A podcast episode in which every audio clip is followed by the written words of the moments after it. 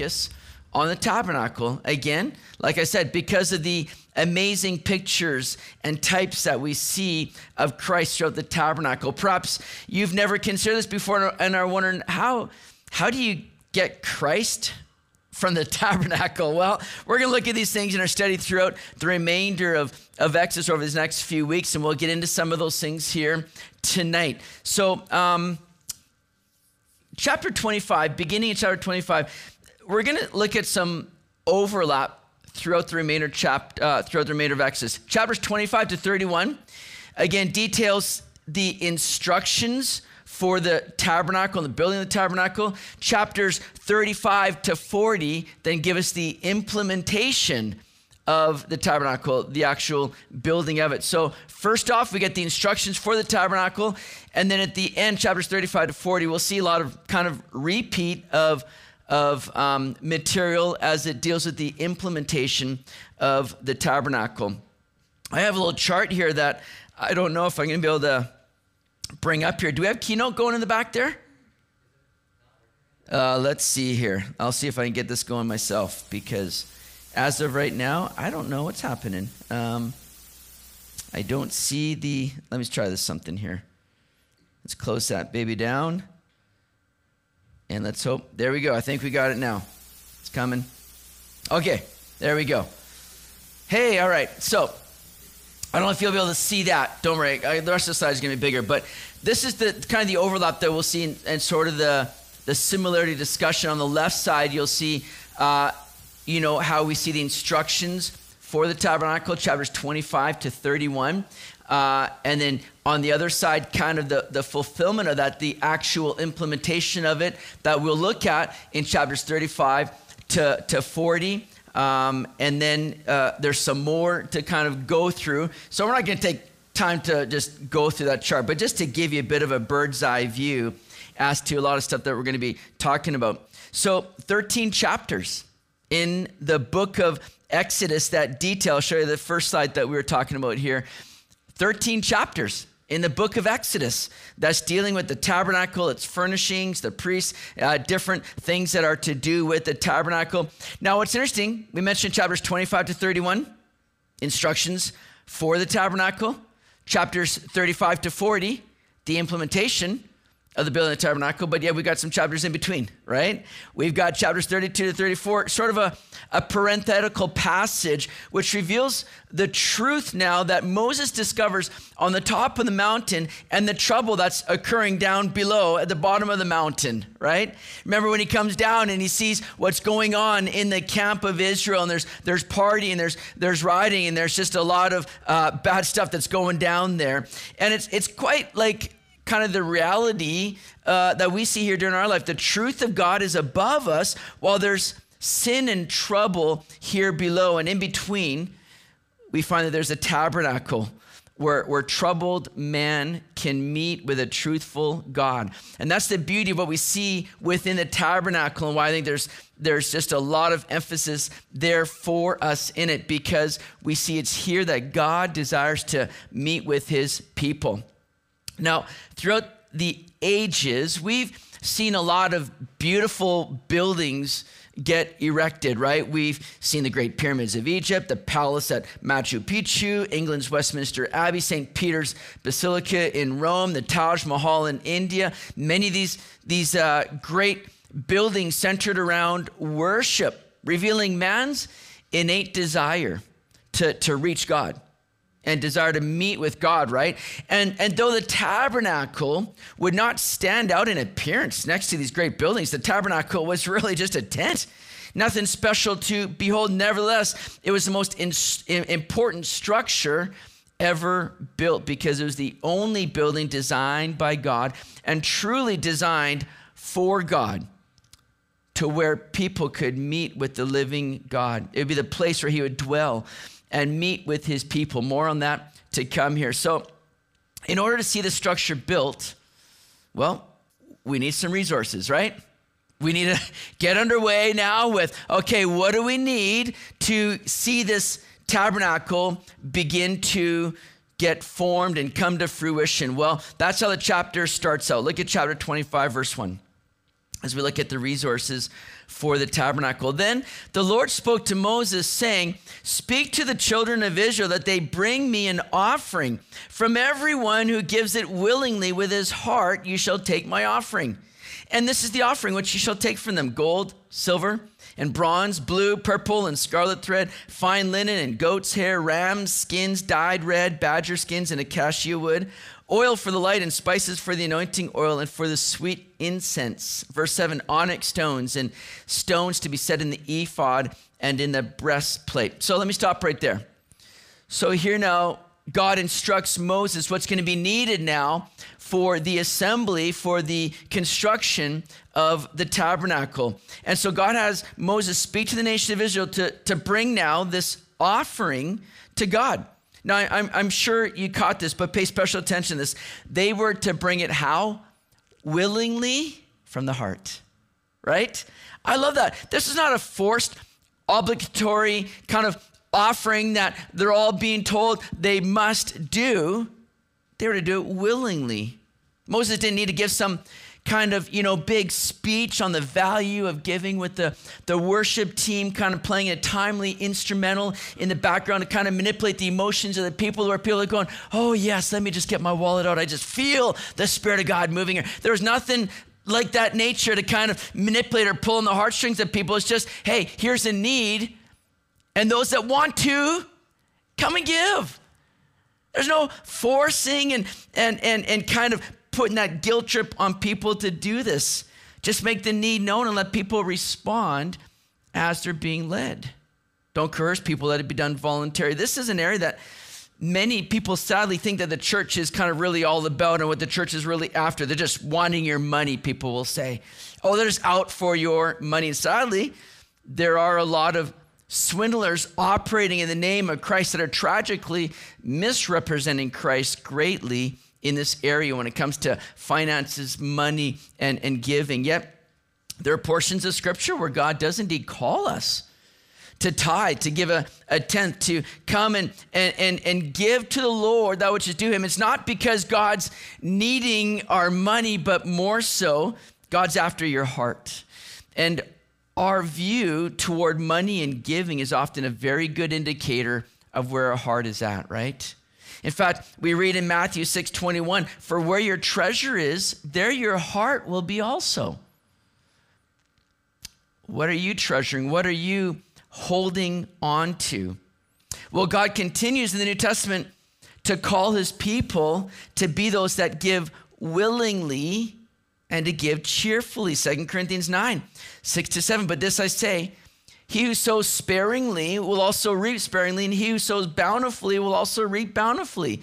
So let each one give as he purposes in his heart, not grudgingly or of necessity, for God loves a cheerful giver. So you read that and you go, okay, cheerful giving, that's not always something that kind of is, you know, going hand in hand. Sometimes it's very hard to give. I get that, I understand that. So, how can we be cheerful givers when sometimes it feels like such a sacrifice to give? Well, I see a few things here that we can look at. First of all, our giving brings about blessing from God. Now, we don't we don't give to get a blessing. That's what prosperity preachers would love to say. Oh, you need to give, you know, you need to uh, just give. This is seed money. And when you plant that seed money, then you're going to reap a harvest of plenty. Your bank account is going to be bursting forth with new life, you know, and they, they make you think that when you do, this is what you're going to get in return. And so your giving now becomes very selfishly motivated. Listen, we don't give for what we can get out of it. Otherwise, like I said, it just becomes a, a selfish act with you at the center of it. That would be like me giving my wife for her birthday a set of left handed golf clubs. That wouldn't be very good, first of all, because she doesn't golf, and secondly, she's not left handed.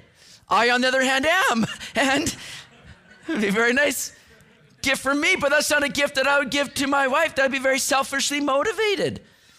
It's not, it's not adding up. It's not a proper gift.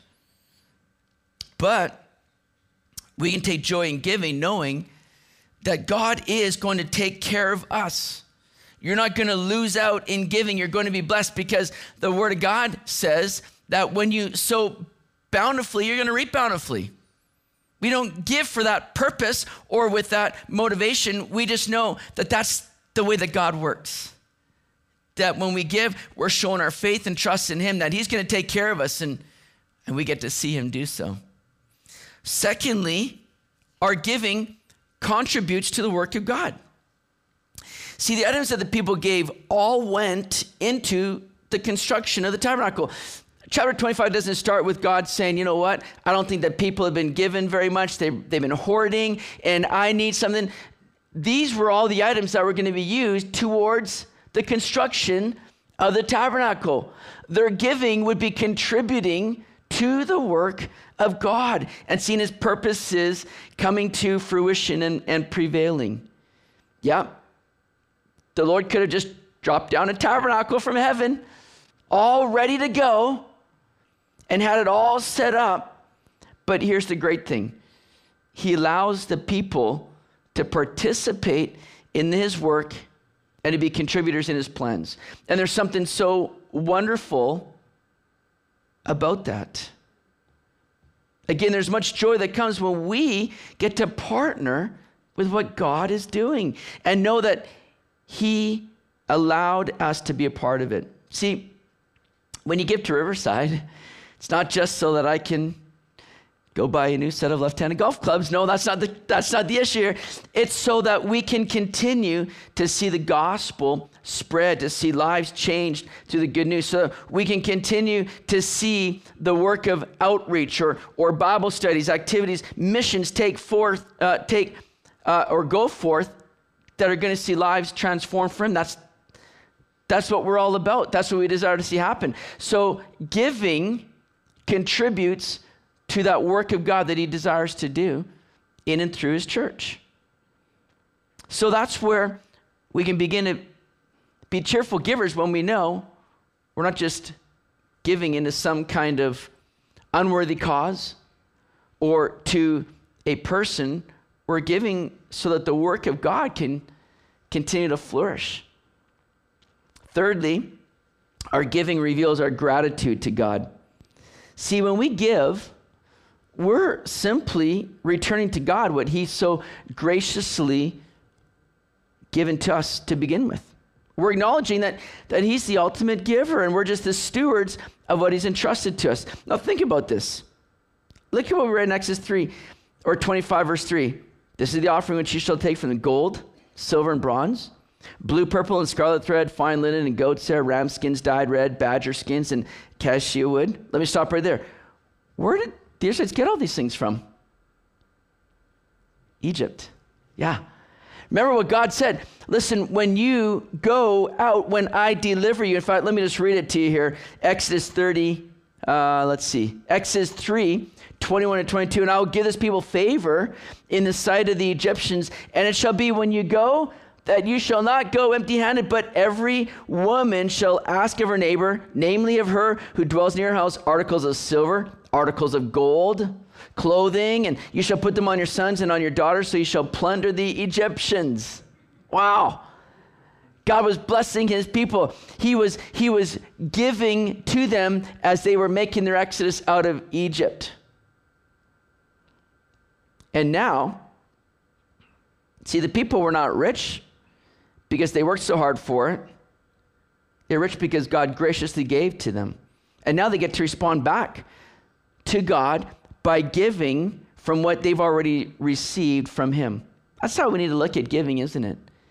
This isn't my money. Oh, yeah, we may have worked, but we thank God that He's given us a job. He's given us the ability to work. He's given us the strength to continue on to to earn a paycheck. And, and so we want to honor the Lord with what He's entrusted to us and given to us so graciously. That's how we look at giving, not so much from a sacrificial, oh man, this is going to hurt me kind of position, but from a thank you, God, for all that you've given me. I want to honor you now with the first fruits of this gift. This is what brings cheerfulness to our giving. This is what causes us to want to come willingly and to give from a heart.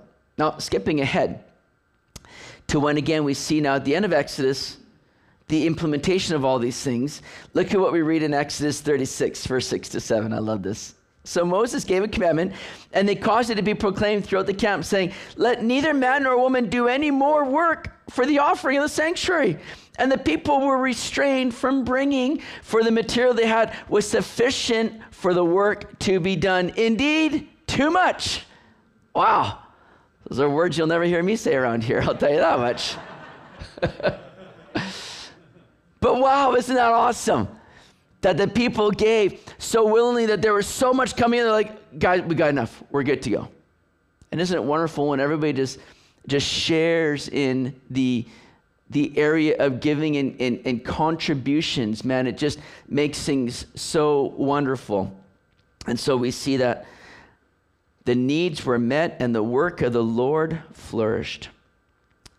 You know, giving is not something that we often talk about here in Riverside. Uh, a lot of people kind of question, well, how come you don't pass a plate around? How come you don't do this? How come you don't do that? How come you don't do...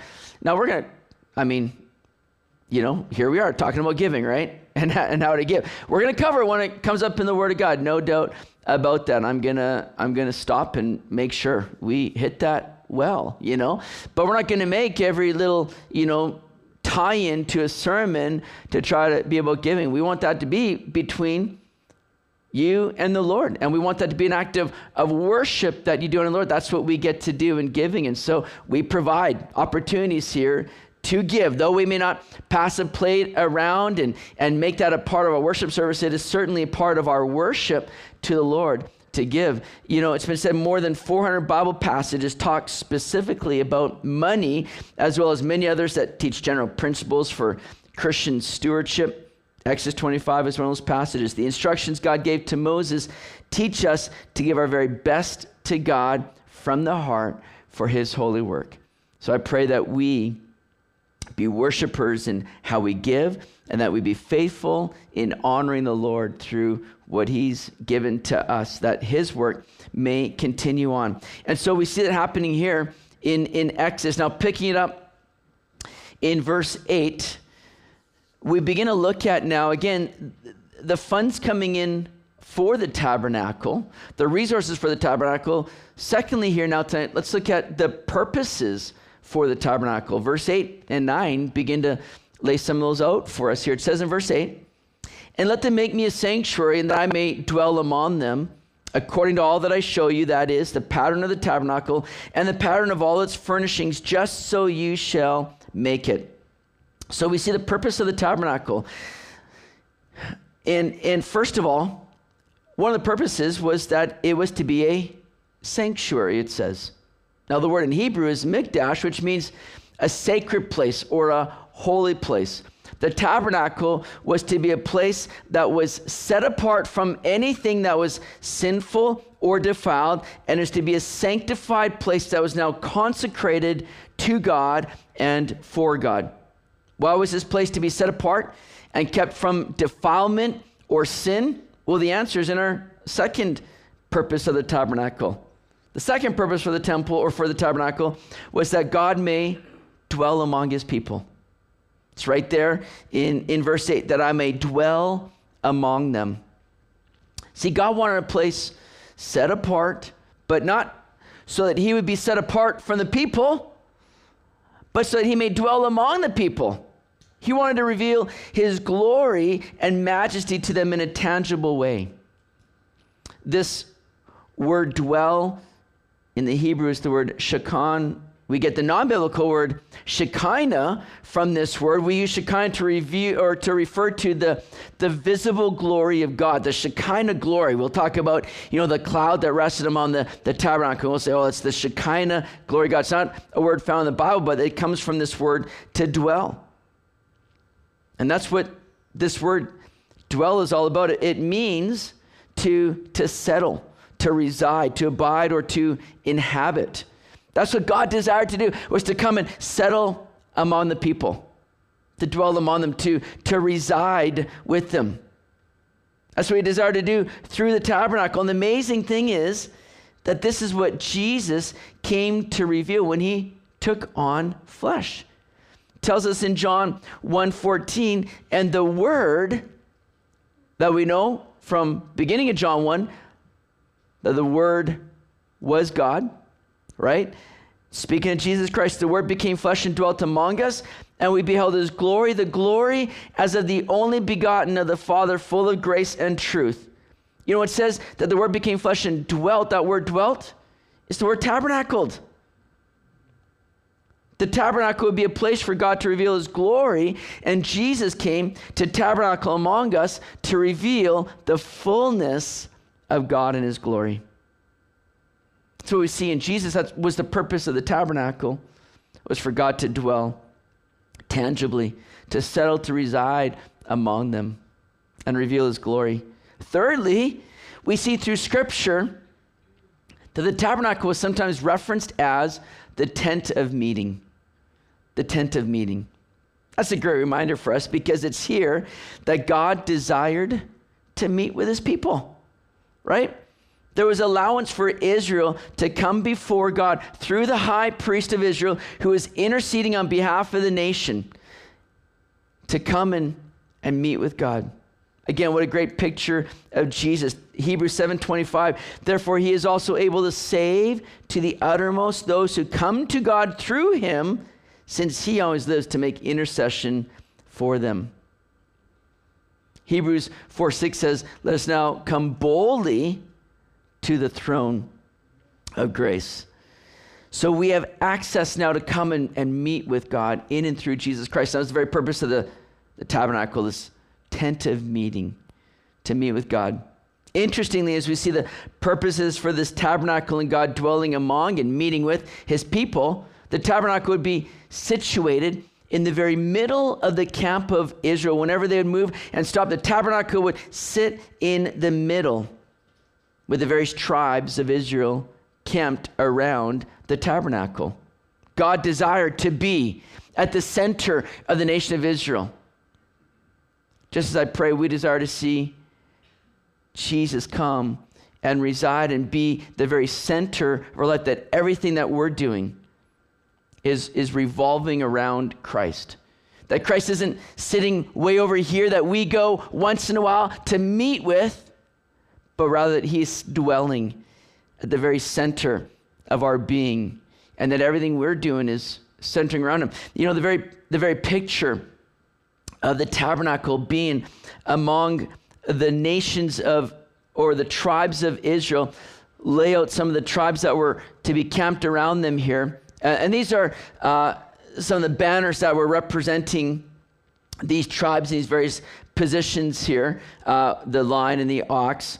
Um, and, and interesting, these are all again what the four gospels are representing jesus you know as uh, the king uh, referenced in the in the line jesus as the son of man as the suffering servant uh, the ox uh, john writes about the deity of christ seen in the eagle and and we see the number of these tribes um, Numbers gives us exactly how many people were in those tribes. And so, what's very interesting as you see these tribes all centered around the tabernacle, what would it picture for us? The cross. You see those numbers that are given there. And how interestingly, that if you were to do a flyby over the tribes of Israel camped around the tabernacle, we would have for us the cross. How awesome is that in God's just wisdom and bringing all these things together. Well, notice in verse 9, back in Exodus 25, verse 9, according to all that I show you, that is, the pattern of the tabernacle and the pattern of all its furnishings, just so you shall make it.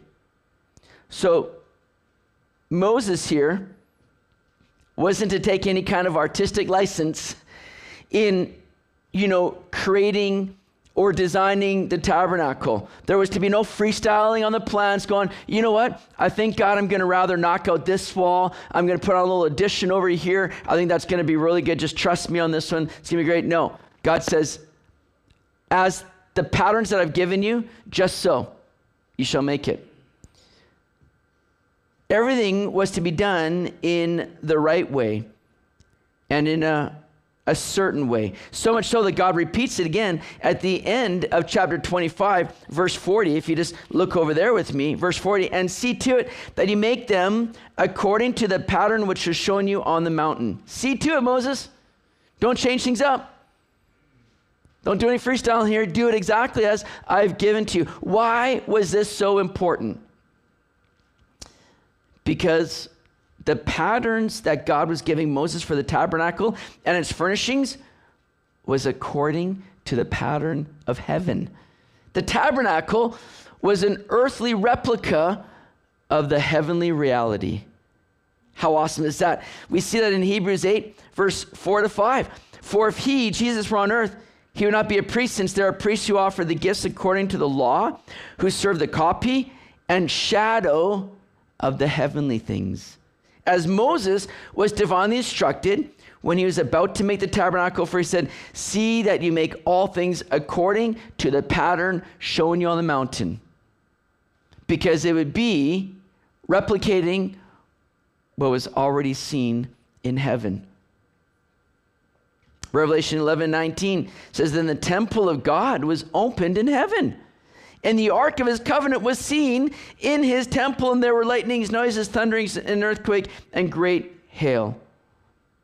See, what Moses was called to replicate here on earth with the tabernacle was the very scene around God's throne in heaven. How awesome is that? That's why studying the tabernacle is not a boring, painful procedure. We see some amazing symbols and types that reveal the glory of God and they become a wonderful picture of Jesus for us as well.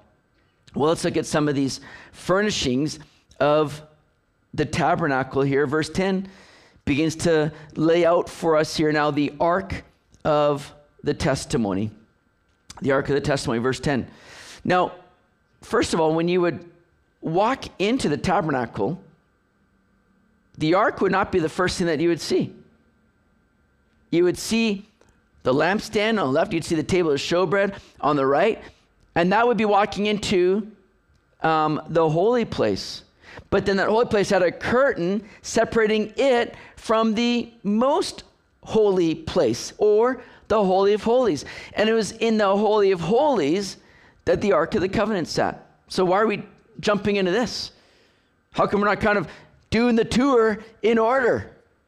Because as the Ark of the Testimony, the Ark of the Covenant, that was the most important, that kind of had the priority because of the role that it's going to play. Like in verse 10, and they shall make an ark of acacia wood, two and a half cubits shall be its length, a cubit and a half its width, and a cubit and a half its height. And you shall overlay it with pure gold. Inside and out you shall overlay it, and shall make on it a molding of gold all around. You shall Cast four rings of gold for it and put them in its four corners. Two rings shall be on one side, two rings on the other side. And you shall make poles of acacia wood and overlay them with gold. You shall put the poles into the rings on the sides of the ark, that the ark may be carried by them. The poles shall be in the rings of the ark, they shall not be taken from it. Let me stop right there. So the ark here was essentially this, this box. A, a cubit was about 18 inches. So the length of this ark was three feet nine inches. The, the width was two feet three inches, and its height was two feet three inches. All right? Putting that into kind of our, our, our measurement uh, today. And this ark, again, was just a, a, a wonderful picture of Jesus in and of itself. We see that it was made of acacia wood. It speaks of humanity. Jesus came as a man and was clothed in humanity. And yet this ark was what? Overlaid with gold. Just as Jesus came in a human form, and yet that gold speaks of deity. Jesus was fully man, yet was fully God. He never removed himself from deity, just as the ark would have both wood and gold. Jesus came as fully man yet was fully God. That's a great mystery to us. 1 Timothy 3:16 says, "And without controversy, great is the mystery of godliness. That God was manifested in the flesh, justified in the spirit, seen by angels, preached among the Gentiles, believed on in the world, received up in glory." So the ark here, just in how it was constructed speaks of Jesus. And then we see how it would have four rings for gold, four and, and poles put through it. See, the ark was to be carried by these poles. Nobody was to touch it. It was to be revered as holy. Now, remember, a couple times in Scripture, we see when it wasn't. Once, when David was looking to move the tabernacle, and they put up on a cart and they're moving along and then suddenly the oxen stumbled and the, and the, and the cart began to get a little bit shaky and the ark began and remember uzzah reaches out his hand poor uzzah man the guy's just trying to help right? Guy said i don't want the ark to fall.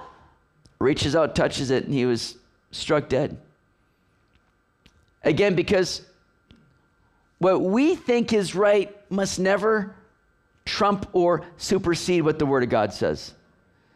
The ark was not to be touched, it was to be revered as, as holy. And then in 1 Samuel, we see an account again where uh, the Israelites and Philistines were, were fighting, and the Israelites think, hey, you know what, man? I know how we can defeat the Philistines. Let's bring our lucky charm with us, the Ark of the Covenant. Let's bring that out of the battlefield.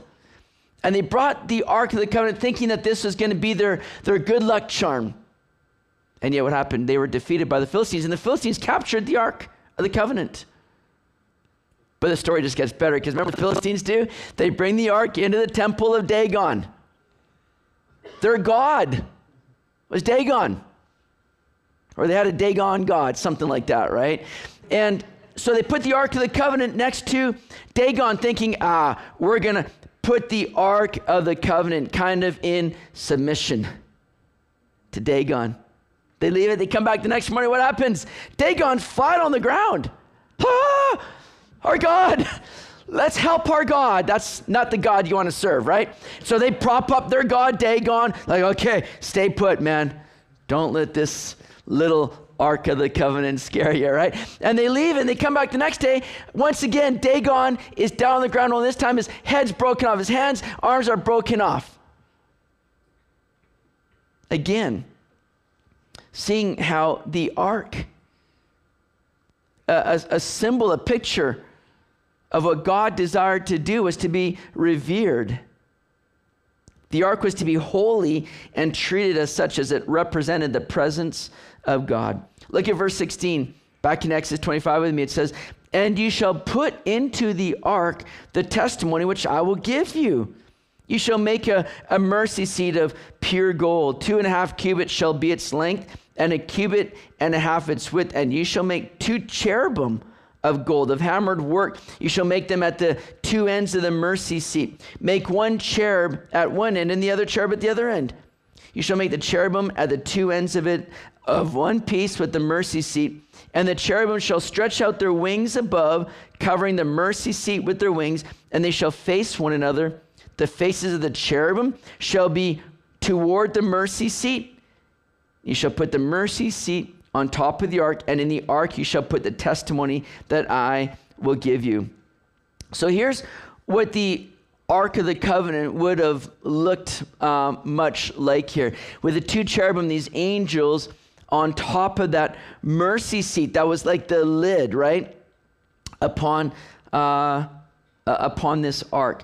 And, and again, looking at how the ark is a picture of Jesus, we saw that it was made of wood, picturing the humanity of Jesus, overlaid with gold, picturing the, the deity of Jesus. Thirdly, here, we see how the ark was a picture of Jesus because it contained the testimony within.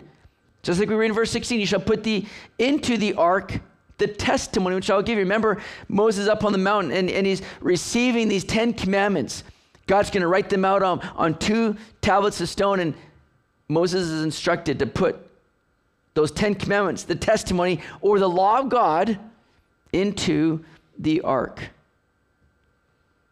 That speaks to the, the righteousness of Jesus. See, Jesus, He alone came and fulfilled the very law. The very law that we had broken, that we were unable to unable to approach God based on our own righteousness, Jesus himself did. See, we're not saved by the law. The law is meant to drive us to Jesus, who's fulfilled all those requirements of God. And on top of the ark, like we said, two cherubim. All around the tabernacle were images of cherubim and angels. It was again a reflection of what was taking place in the heavenlies. Angels are continuously around the throne of God, worshiping God. They're bowing before Him. As these two angels, it says, as they reach their wings out over the mercy seat with their faces toward the mercy seat, they're, they're bowing down. Angels also serve as a sign of the presence and work of God. If they are near, God is working. Now, the reason this ark was such a priority is because God says it's here at the mercy seat that he would meet with them. The fourth picture of Jesus we see within this ark is this mercy seat. Let's talk about that. It says in verse 22 again, and there I will meet with you, and I'll speak with you from above the mercy seat, from between the two cherubim which are on the ark of the testimony, about everything which I will give you in commandment to the children of Israel. Now remember, this ark sat in the Holy of Holies in the tabernacle. Uh, the tabernacle, like I mentioned, was, was divided up here. You'd walk in, you'd be in the holy place, lampstand on the left, table showbread on the right, uh, altar of incense at the curtain, and then the curtain dividing the, the holy place from the most holy place, or the Holy of Holies. So there's the, the tabernacle, or sorry, the, the, the ark sitting in the Holy of Holies. And it was in the Holy of Holies that only the high priest could enter into, and that was only one day of the year, the Day of Atonement. So the, the Holy of Holies only saw somebody go in before the Ark of the Covenant one day of the year. And on that day, the priest was to come in after offering the sacrifice on behalf of the nation and for their sin, and come in and sprinkle the blood upon the mercy seat. And it was to atone for the people's sin. Over the mercy seat hovered the presence of God. Under the mercy seat sat what? The, the testimony, the Ten Commandments, the demands of the law. But between the two, on that bloodstained lid, God's mercy and his justice were reconciled by the blood of a sacrifice. The mercy seat was the one place on earth where men and women could obtain God's mercy. And today, there's still only one place for men and women to experience the mercy of God. It's no longer a lid, it's found in the Lord Jesus Christ. Only Jesus can put a lid on the condemnation that the law brought us, right? We're all seen guilty if we try to uphold the law, if we think the law is going to find merit for us to come before God. We're all going to be found guilty. The law brings condemnation and judgment. Jesus, however, stands in our place and he provides mercy. In him, God's mercy, God's justice, and mercy are reconciled. Sin needs to be judged, but Jesus took that for us and provides mercy. God has provided a place of mercy by which we can be reconciled to Him and now enjoy His presence. Now, Paul links uh, a very interesting word to this mercy seat. It says in Romans 3 21 to 25, but now the righteousness of God, apart from the law, is revealed, being witnessed by the law and the prophets, even the righteousness of God through faith in Jesus Christ to all and on all who believe. For there's no difference, for all have sinned fallen short of the glory of God, being justified freely by his grace through the redemption that is in Christ Jesus, whom God set forth as a propitiation by his blood through faith to demonstrate his righteousness because in his forbearance, God has passed over the sins that were previously committed. Paul uses a word to associate with the mercy seat. It's the word propitiation. That word is referencing the mercy seat. It's in Christ that God not only covers our sin, but now completely removes it. And he brings forgiveness and mercy and grace. The cross of Christ has become our mercy seat. We're redeemed in and through him. And now we have the privilege of meeting with God of experiencing, as God says, it's here that I'll meet with you. There's no other place that we can experience that, my friends. We need to understand that. A lot of people like to approach God based on another person. Maybe it's based on a church. Maybe it's based on their good works. But there's no other way by which we can come and approach God and meet with God except through Jesus Christ and his blood that was shed for us, providing that propitiation, bringing about that mercy and forgiveness that we so desperately needed. Jesus has provided it all for us now. And this ark so wonderfully pictures what Jesus has accomplished for us. Verse 23, we move on to look at now the table of showbread. It says in verse 23 You shall also make a table of acacia wood. Two cubits shall be its length, a cubit its width, and a cubit and a half its height.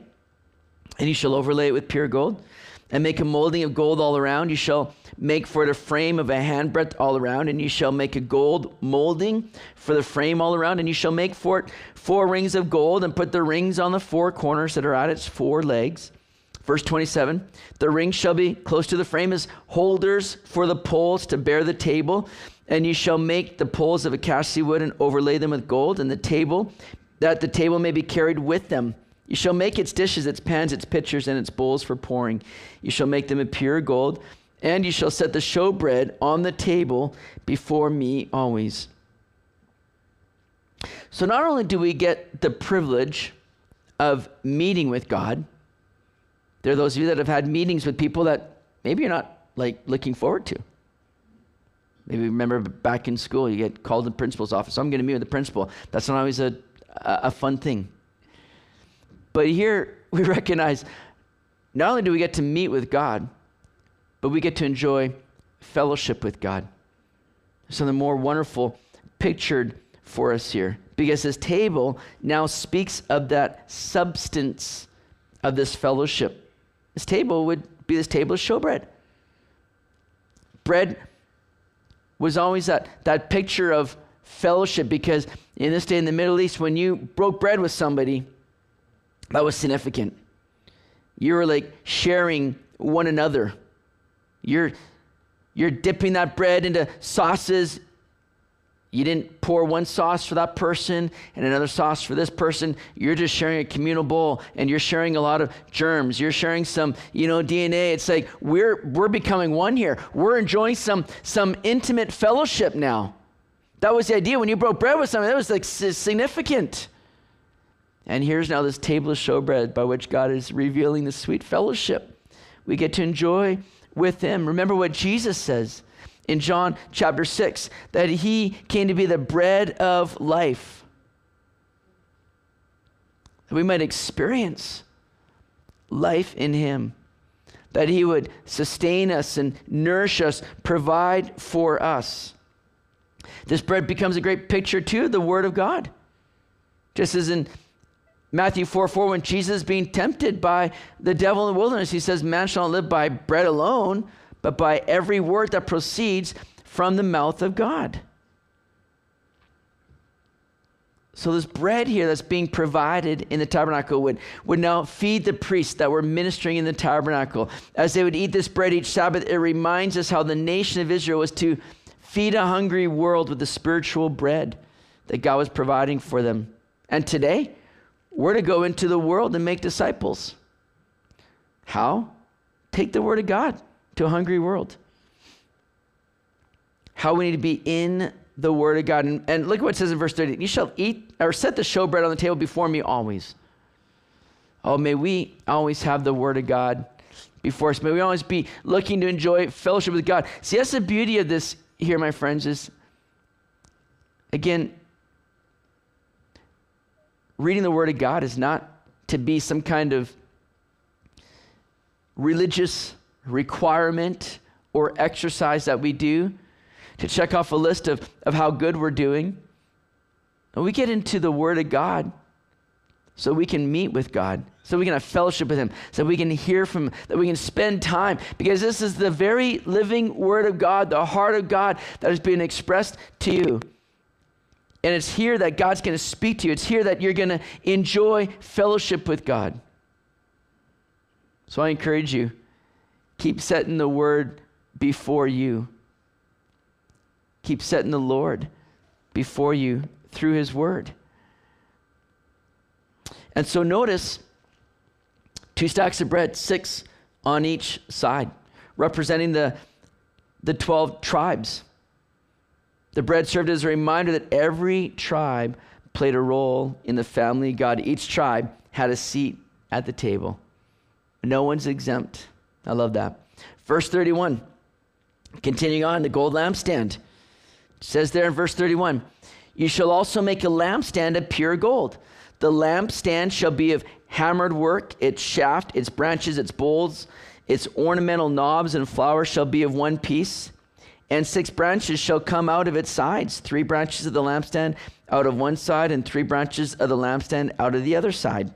These or three bowls shall be made like almond blossoms on one branch with an ornamental knob, and a flower, and three bowls made like almond blossoms on the other branch with an ornamental knob and a flower. And, so for the six branches that come out of the lampstand.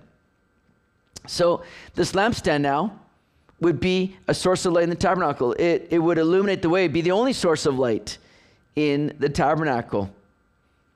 And just as that lampstand sat and illuminated the way, what did Jesus come and do and say, John 8 12? said, I am the light of the world. And when did Jesus shine the brightest? It's probably the darkest moment in, in history when the Son of God was betrayed, beaten, and brutally nailed to the cross. Notice this lampstand, it says in verse 31, would be of hammered work. In the same way, and God allows us to go through hardships. Sometimes we feel hammered by the pressures of life, but they all become opportunities for us to shine our light for God. Because it's often in these darkest moments that the light shines through the brightest.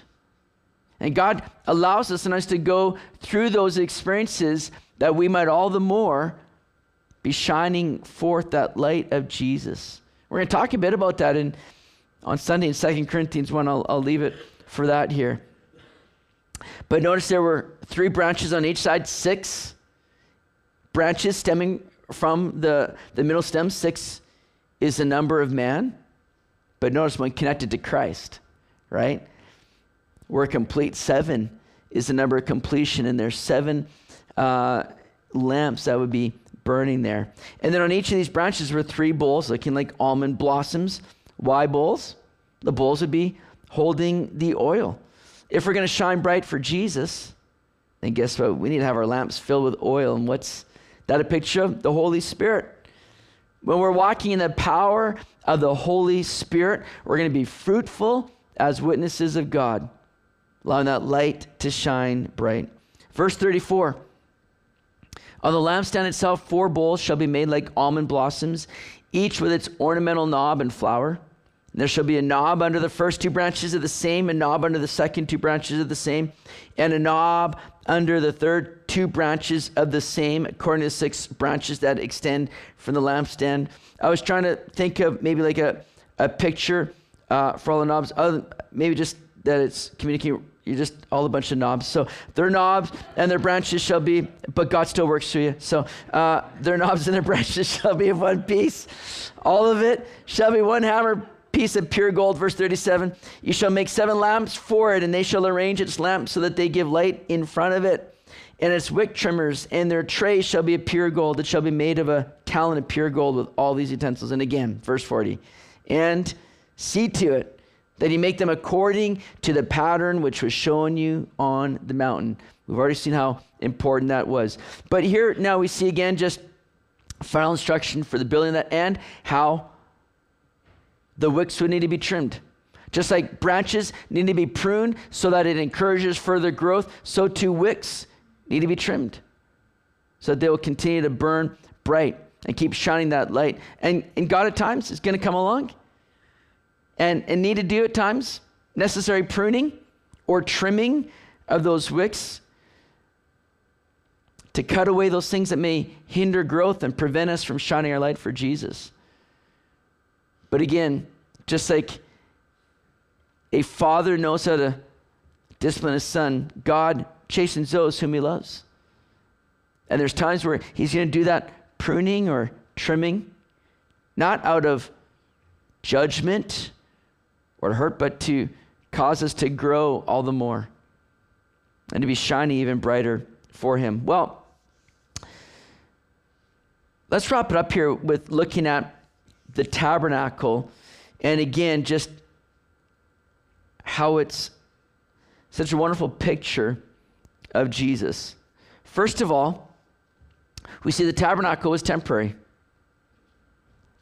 Just as the tabernacle was to be a temporary setup until the temple would be built in Jerusalem, so too Jesus came and dwelt among us temporarily. Jesus came to this earth, lived for about 33 years, went to heaven, but praise the Lord, He's preparing a place for us that where He is, we might be also. Second, the tabernacle was used in the wilderness. Jesus came and lived a life in the wilderness, and, and He came to a very barren world that needed Him. He didn't separate Himself, He was there in the wilderness. He said Himself, Foxes have holes and birds there have nests, but the Son of Man has nowhere to lay His head. He lived a life without a a permanent address. Not only was he tempted in the wilderness, but he lived a life without the comforts that was due a king. Thirdly, the tabernacle was of humble appearance outwardly. You know, the tabernacle, again, like I said, it's kind of a glorified tent, nothing special about it, nothing too aesthetic to look at. Similarly, Jesus came as a very ordinary man. Isaiah 53 2 says, that he has no form or comeliness. And when we see him, there's no beauty that we should desire him. Remember, Judas had to come and, and reveal to the soldiers his identity. Nothing special outwardly, but as you got to know him, you see the beauty that Jesus was all about. Fourthly, the tabernacle was the dwelling place of God. Now, though humble in, in appearance outwardly. Again, Jesus beautiful inside. And the tabernacle beautiful inside because it's where God dwelt. Again, Jesus came to dwell among us as Emmanuel, God with us. The scene at the Mount of Transfiguration revealed the glory that Jesus had inside. Fifthly, the tabernacle would be the meeting place between God and man. Jesus too said, I'm the way, the truth, and life. No one comes to the Father except through me. We can meet with God based on Christ's righteousness, just as God can meet with us now because of Christ's righteousness. And the tabernacle had only one door of entrance. tabernacle sat within the courtyard with a fence all around, and there's only one door of entrance. Jesus said, I'm the door. There's only one way to the Father, and that's through Jesus. And lastly, the tabernacle was to be moved. It would be packed up and carted off as Jesus would go before them by a, a, cloud by day, a pillar of fire at night. Whenever God was on the move, they'd be on the move. They'd pack this up. It was to be moved.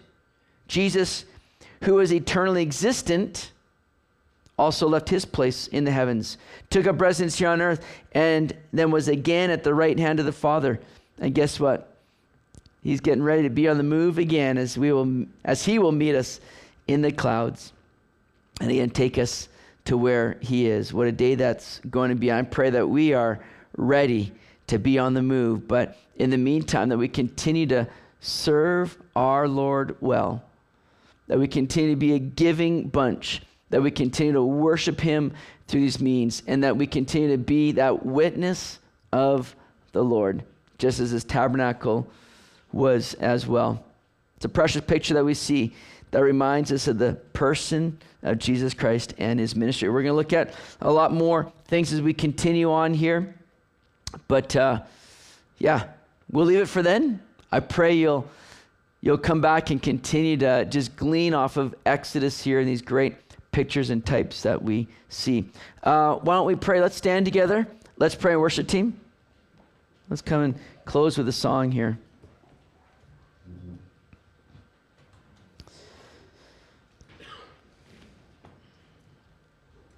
Heavenly Father, we, we come before you humbly. We thank you, God, for who you are. And the very things that you are reminding us of through the tabernacle, something that we would think that's so yesterday, that's Old Testament. And yet within the tabernacle, we see exactly your very heart and your plan and would be accomplished for us through Jesus Christ. Thank you that you've always provided a place, a way for people to know you and meet with you. And thank you that you've made that oh so easy today through your son Jesus. And Lord, we pray that we'll continue to abide in Christ. We'll continue to enjoy sweet fellowship we get to have now in you because of your Son.